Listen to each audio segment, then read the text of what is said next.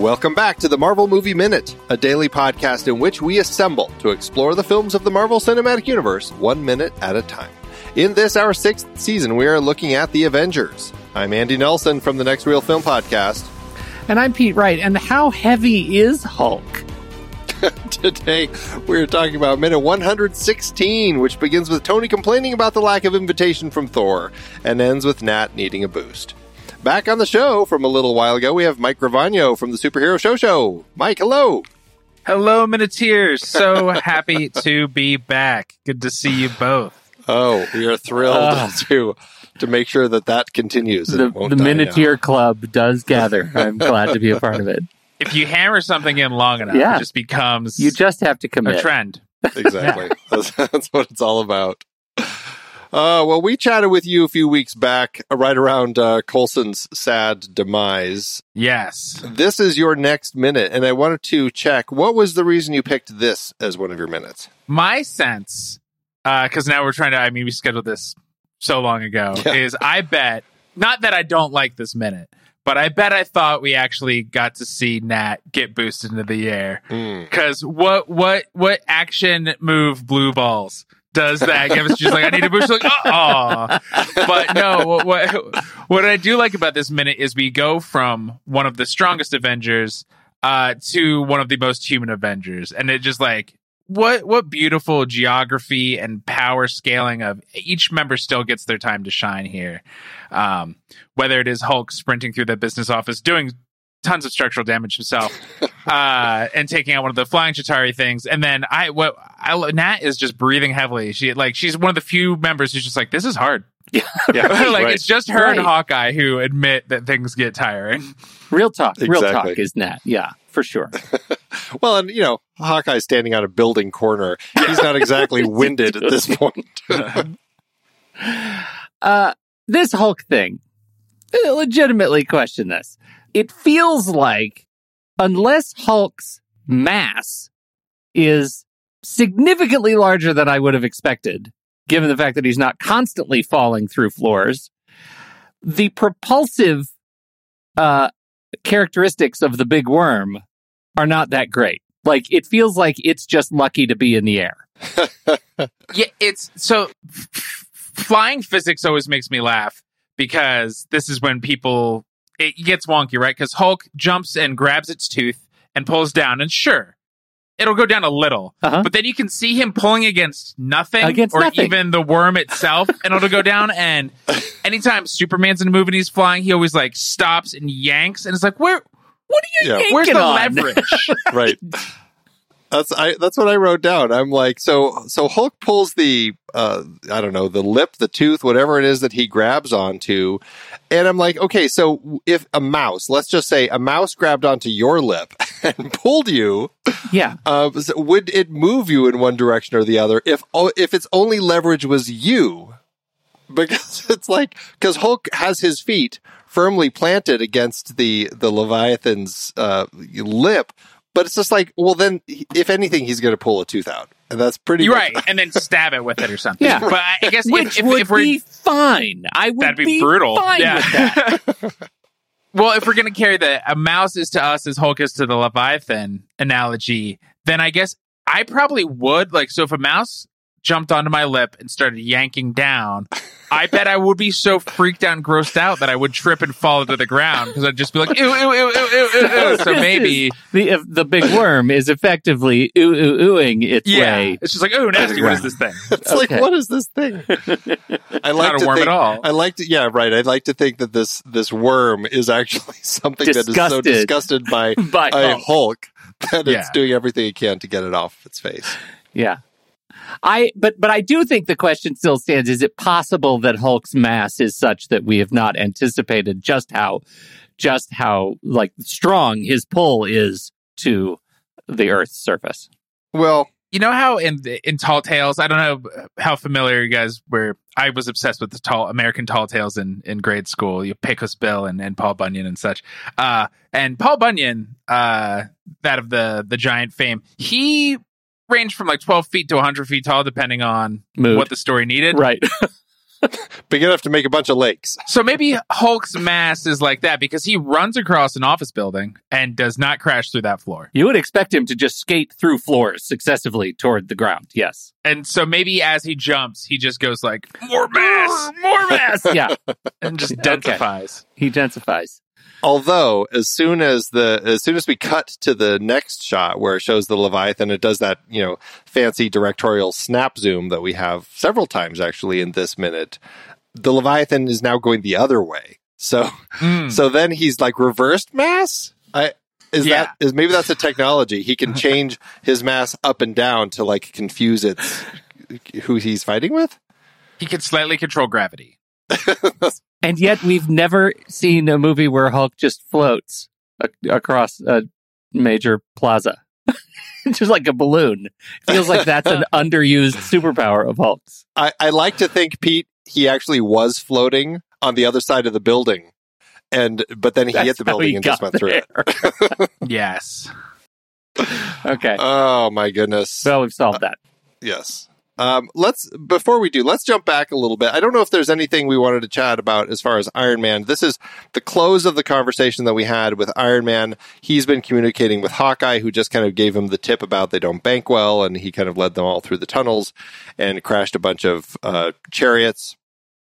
And now he's finding out that uh, Thor's over on Sixth, and uh, he didn't invite him, and he's off to help Thor. Presumably, that's kind of where we leave that. Any bits? Uh, I mean, as far as this kind of the way we're kind of setting up the team.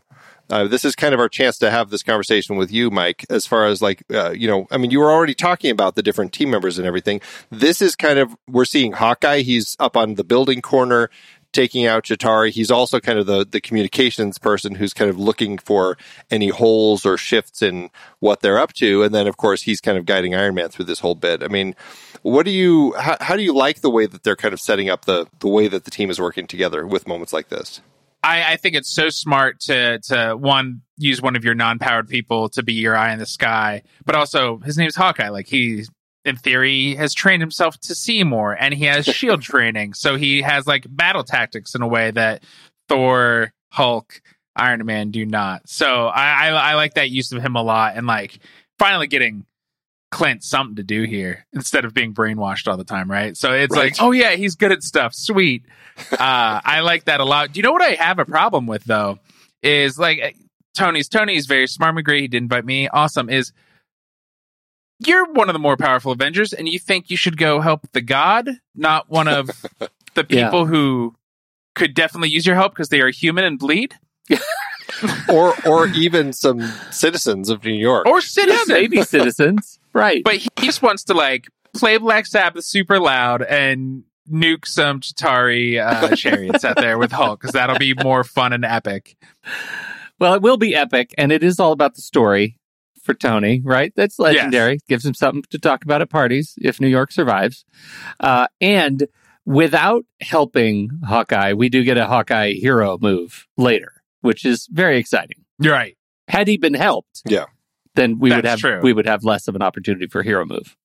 Couldn't do the hero move. hmm But I don't know. Bring bring your compatriots waters or juice boxes. Like fighting is hard. Again, Nat is exhausted. She could use. She could definitely Something. use a juice box. Okay, now I really want to see one of these panels on his suit open up to reveal it's actually the juice box refrigerator. The refrigerator. juice box Yes. panel. just machine gunning Capri Suns at his team. That's Uh, amazing. If that doesn't uh, come to exist in some form one of these days, I just don't know. I'm actually surprised Capri Sun didn't come up with something like that for some sort of brand partnership. That would have been outstanding.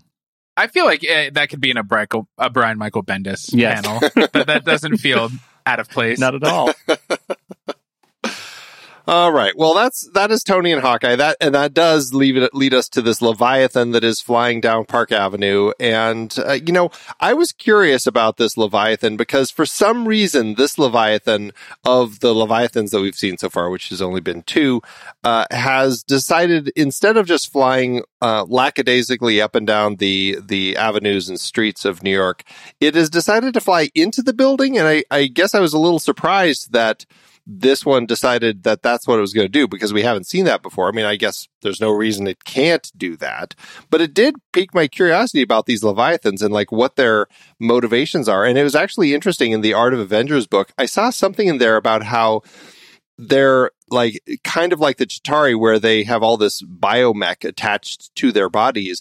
And it sounded like they're being controlled by this mech, which Mm. made it sound like they're actually, I don't know if they're just, you know, like actual worms that just don't have the intelligence to make these sorts of decisions.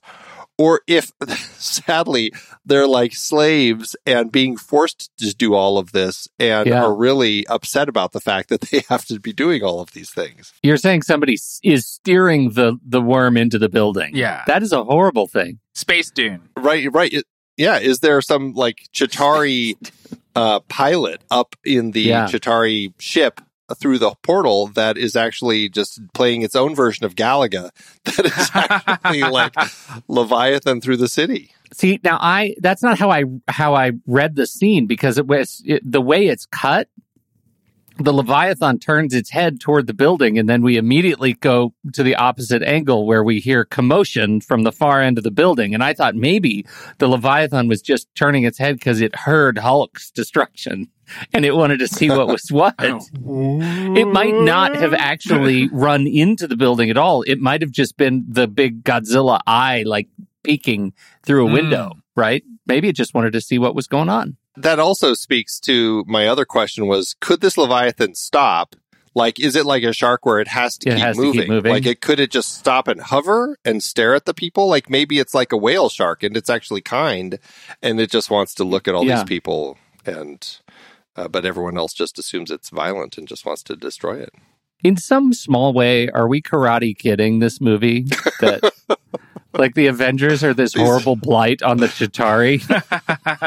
I'm Well- not speaking for the Chitauri, just the Leviathan. yeah, I mean the Chitauri did show up and just start murdering people. So I don't know if you could like look at those Avengers though.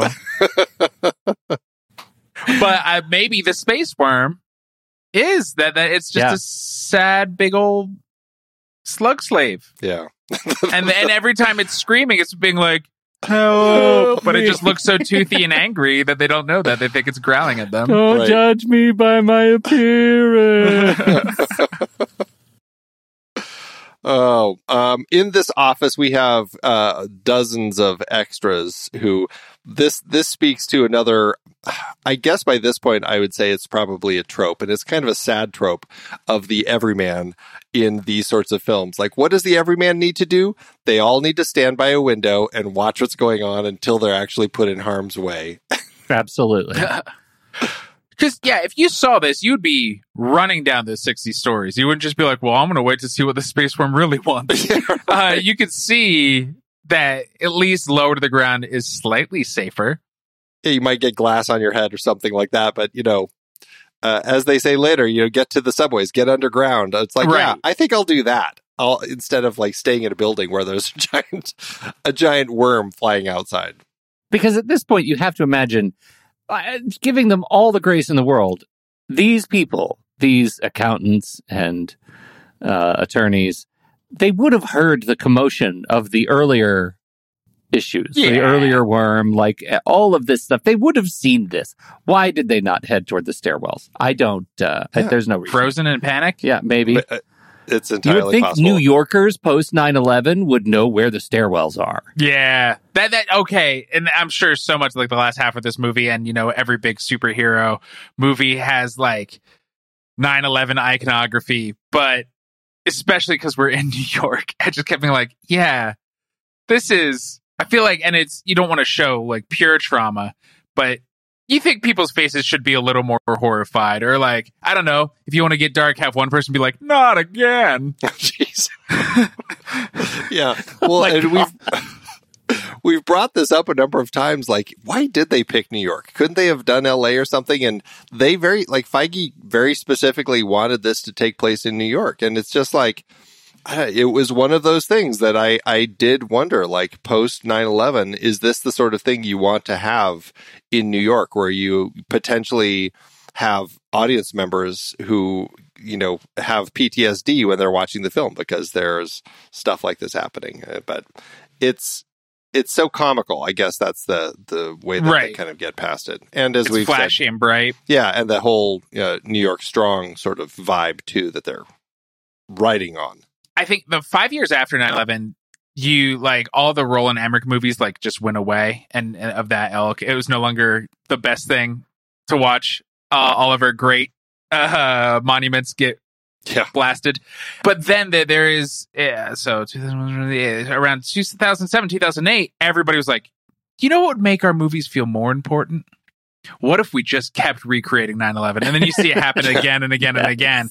Uh, and kind of particularly in superhero movies to the point where like that is it's exhausting and Yeah. so when there are like the Sokovia Accords it's like I don't know points maybe there's points here like Yeah. Or, or the, the the worst offender is uh Batman versus Superman Dawn versus Justice Yeah. uh, where that just is Zack Snyder being like look what if I controlled 9/11 you Yeah. can just see his hands doing it totally. yeah. Yeah. yeah. Totally. And and many of the lines in that movie where the actors actually question the level of violence uh, uh, feel to me like improvisational responses to the script that they have been handed. Like, are we sure this is okay? like they expect Yeah. somebody of authority to answer. anybody is there an adult in the room Nobody has a problem with this. Uh, right. Oh my gosh. Um, the building that the Leviathan is flying toward is 90 Park Avenue. Um, although weirdly, when Hulk leaps out and grabs it, the next shot actually makes it look like it's the building across the street because we can see Stark Tower behind it, which would put it on the other side at 99 Park Avenue at, at that address. The geography through all of this is a little wonky. Like sometimes like this this Leviathan is flying up one road, but then like when Hulk and Thor crash it, it somehow is suddenly back at Grand Central Terminal. It's like how did it go this way? It was just heading a totally different direction. But it's like movies. It's like watching Bullet. It's like, you know, you can't really trace Steve McQueen's Yeah. drive through the city of uh, San Francisco. It's all done for movie purposes. And to that end, it's fine. We just, you know, as long as we're not Right. confused, then it, it plays okay. recently uh have I just saw Fast X or now a few months ago and for the listeners saw Fast X Sigh. and there's the the the ball the ball bomb is rolling through Italy and my wife lived in Italy for a bit and she's like there is no way it could have just taken a tour because Fast X treats Italy as if it's San Francisco or it's the hilliest city in the world so of course this ball would just keep moving through Yeah. the city and it is it's in fact pretty flat there's not a lot of hills in that town I said Italy I mean Rome clearly. And yeah, it's just what looks cool. Well, well, we're here. Let's just keep getting back to Grand Central. Like, what what is the most cinematic part of the city? And and if you don't live there or haven't been there, you're like, oh, sure, that's probably what it's like. Yeah, yeah. And a lot of the buildings, like the backgrounds, you know, we cut through a lot of shots where they've faked it in in Cleveland anyway. So we're not even Right. really seeing some New York buildings. Like you couldn't even really trace this through actual buildings because a lot of it is just fictional. But hmm the um, all right. So we any any last thoughts with Hulk and this little bit with Hulk and the Leviathan? It's as it's steering steering question mark uh, steering it, it up a road. I'm not really sure what Hulk's motivations are, but uh, he grabs it and he's got it going down the road. Well, we talked about because one of my last minutes a, a while back was a Hulk moment, and it's I maybe we danced around it. We talked about it a little. Is uh, how much control does Banner have? Because, or if it's Hulk, how much control does Hulk have as a separate entity? Because he now seems to know very much what to attack. But he also he's impish. He thinks it's hilarious to do some light property damage. But he's not attacking the people. Where versions of Hulk we've seen would just like clothesline all of those accountants and lawyers as he's running towards the big worm. right. Uh, but he is he's and there's an intelligence here that it's like, well, explain those other moments then, Hulk.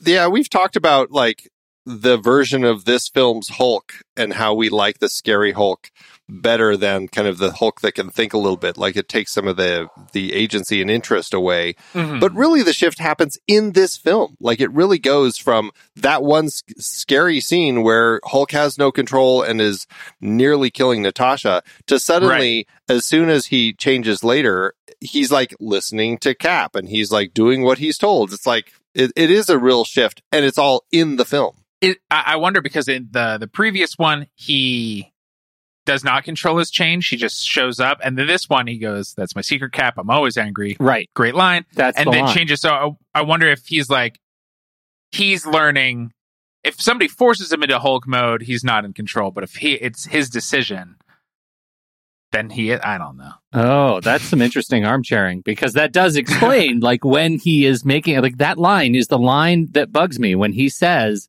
it's great line. That's my secret. I'm always angry. Yeah. Absolutely a wonderful line that reads well on screen. And also, he's saying that line while he's changing. At what point does Hulk take over and prevent him from being able to speak in coherent sentences? Because that's the that is the gray area, and we get him lucid through the gray area, lucid enough to maintain his choice to Right. Yeah. actually. because earlier when he changes, it's definitely not portrayed as a choice. Uh, I mean, I suppose there could be some argument in the fact that Natasha is talking to him and, and says some things that trigger him, and maybe that he lets go and lets the anger take him. But still, it's it really isn't depicted as like I'm choosing to go angry and and now this is what's going to happen.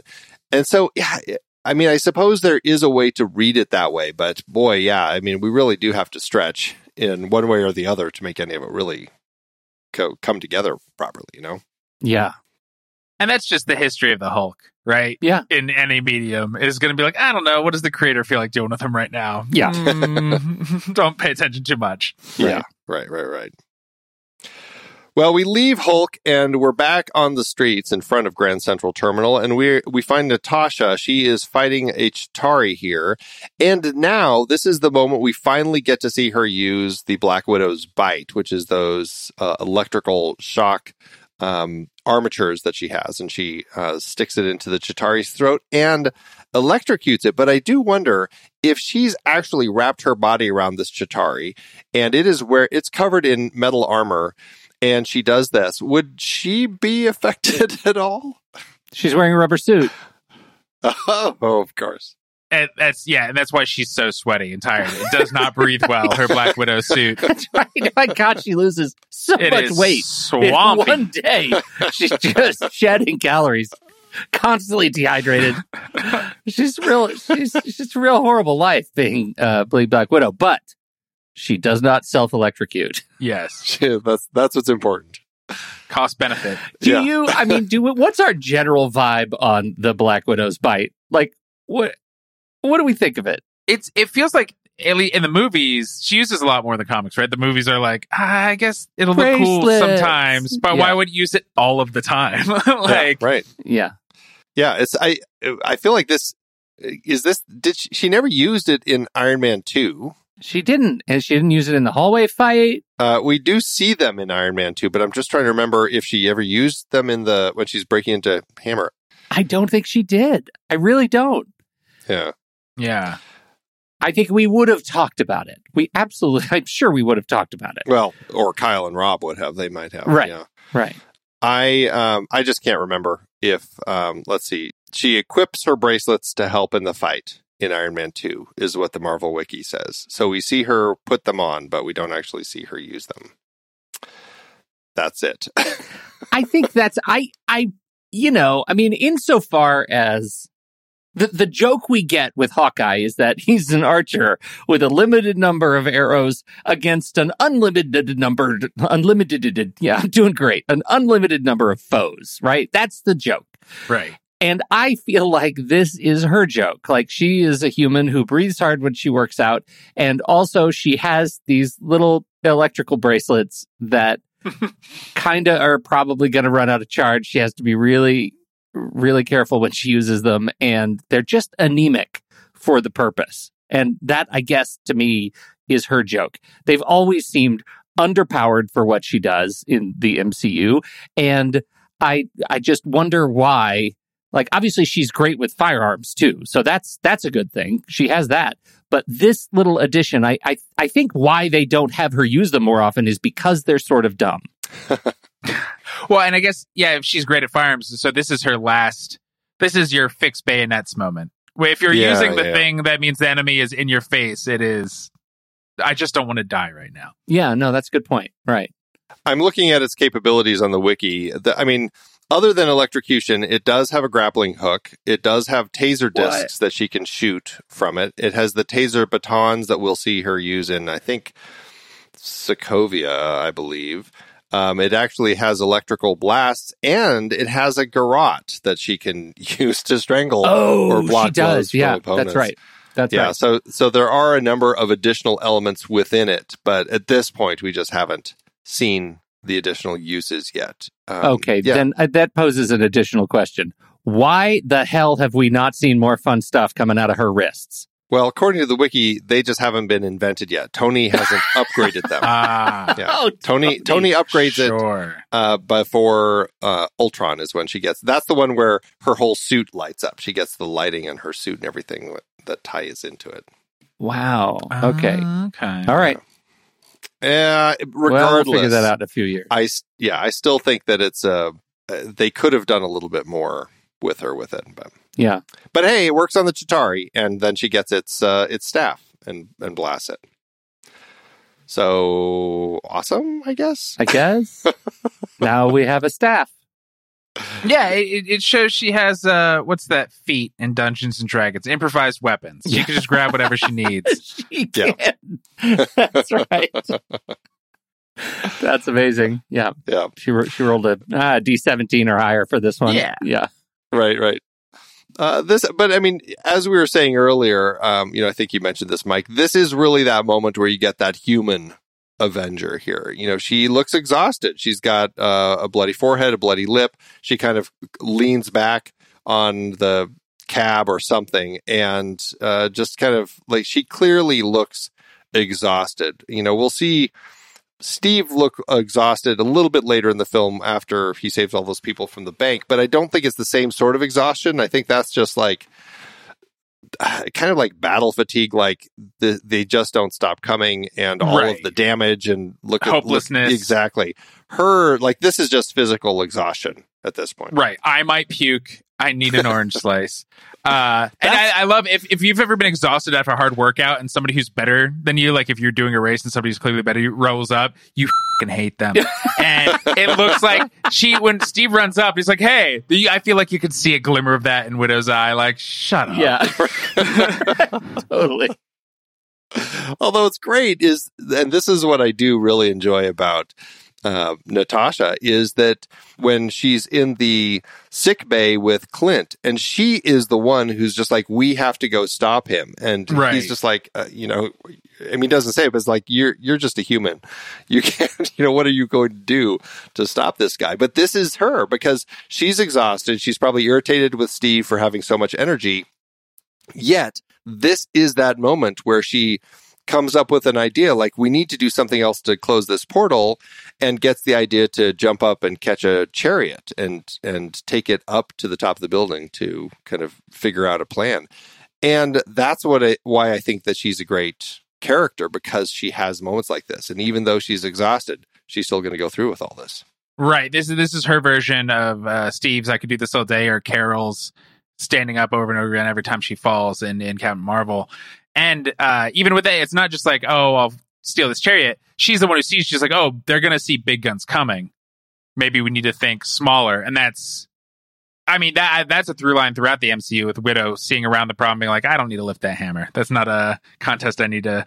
And it's just always that she just sees different from everybody because of her background and size and gender, and so she'll always think smarter. it's an interesting parallel to Steve in some ways because coming from somebody who had been the Right. small, scrawny one and still kind of thinks that way sometimes, there Mhm. is an interesting um, through line where she's kind of like that version of Steve who just never ended up getting a super soldier serum, but got trained to actually do a lot of things.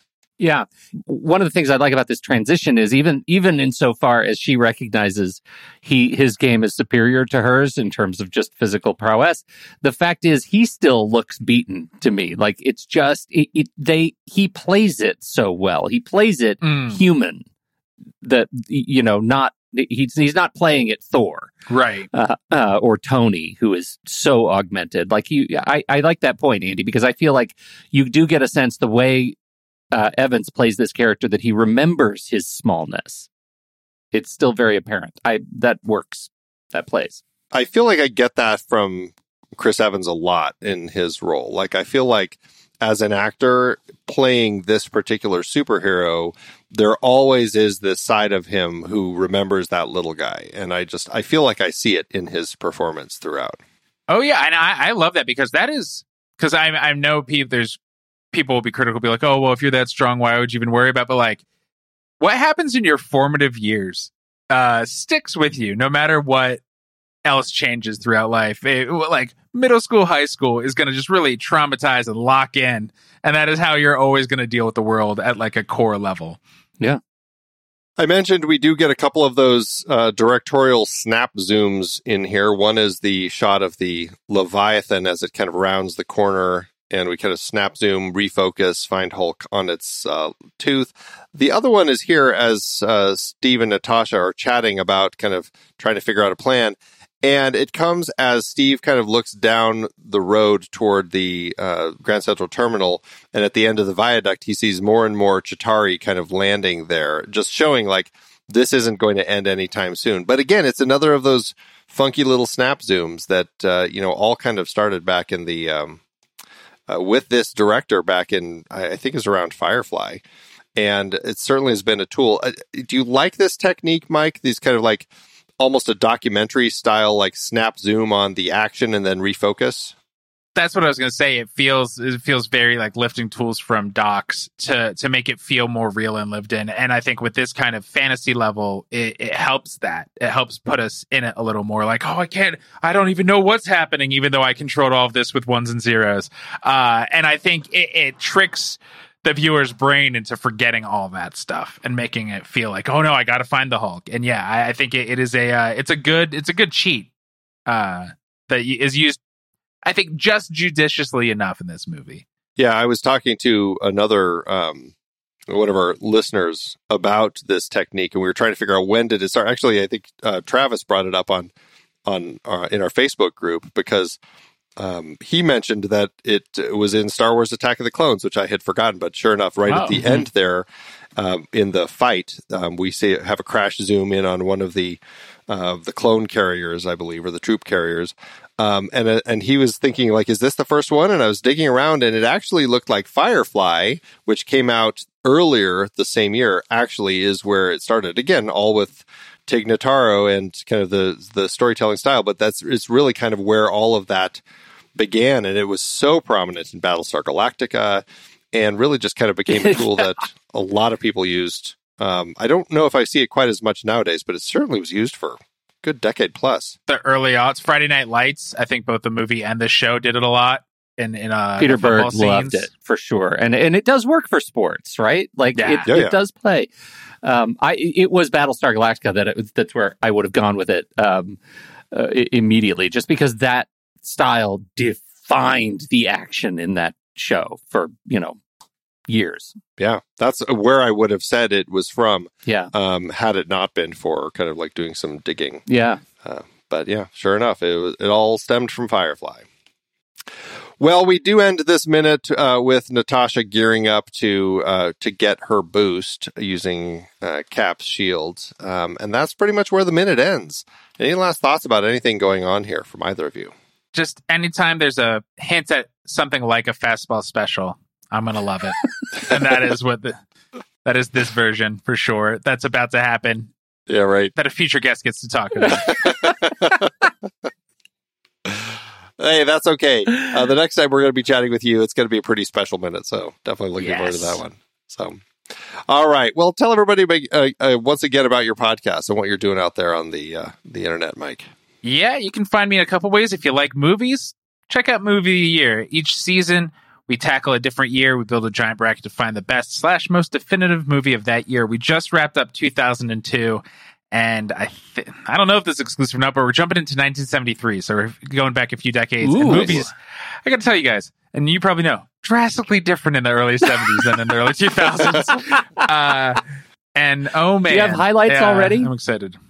Highlights, Yeah. movies, Yeah, movies. Uh, That's you do Westworld. yeah. where where I currently am in real life, uh, we have not recorded the the initial episode is when we figure out we take 64 movies down to the eight we'll watch. You haven't even determined the movies yet. Have not even determined the movies. Oh, for crying out loud. Okay. Um, it's not my season. I hosted 2002 and Oh. 73. I just get to show up as a panelist and Nice, nice, nice. compete. Oh, that's perfect. Uh, and if you're like, no, I want more nerd stuff, uh, check out the Superhero Show Show. Uh, and that is every week we watch and review every single live action TV show based on comics. Uh, right now, I'd say the standouts are Flash ended, so that is amazing because that show was awful. And uh, American Born Chinese is delightful, so good, so different. If you haven't checked it out, please do. Saw I've the first trailer for it, good and it yeah. it does. It looks extraordinary. It looks really beautiful. it hits all the high school stuff you might want to Yeah. have like a high school soapy thing. It hits the the, the wuxia type action is amazing. Yeah, it's it's sweet. That is awesome. Very cool. Well, we'll have the links in the show notes, everybody. So check those out.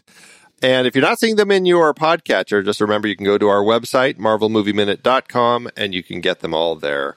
And you can also uh, find out about membership for the show over there, marvelmovieminute.com, where you can uh, get ad free early episodes plus bonus episodes, all that good stuff. That's it for today. We'll be back tomorrow with a different guest for minute 117. So, Pete, thanks as always. I can't wait for tomorrow, Andy, where we talk to James Anderson and Colin Parker about what Mike Gravagno would have said had he been able It's to talk about this minute. That makes me so much more angrier that it's freaking James and Colin. Tell them I miss them. Oh, we will. Until next time, true believers.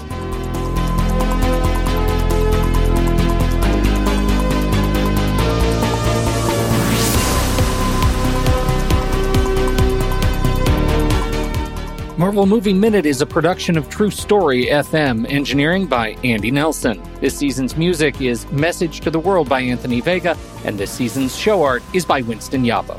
Find the show at truestory.fm.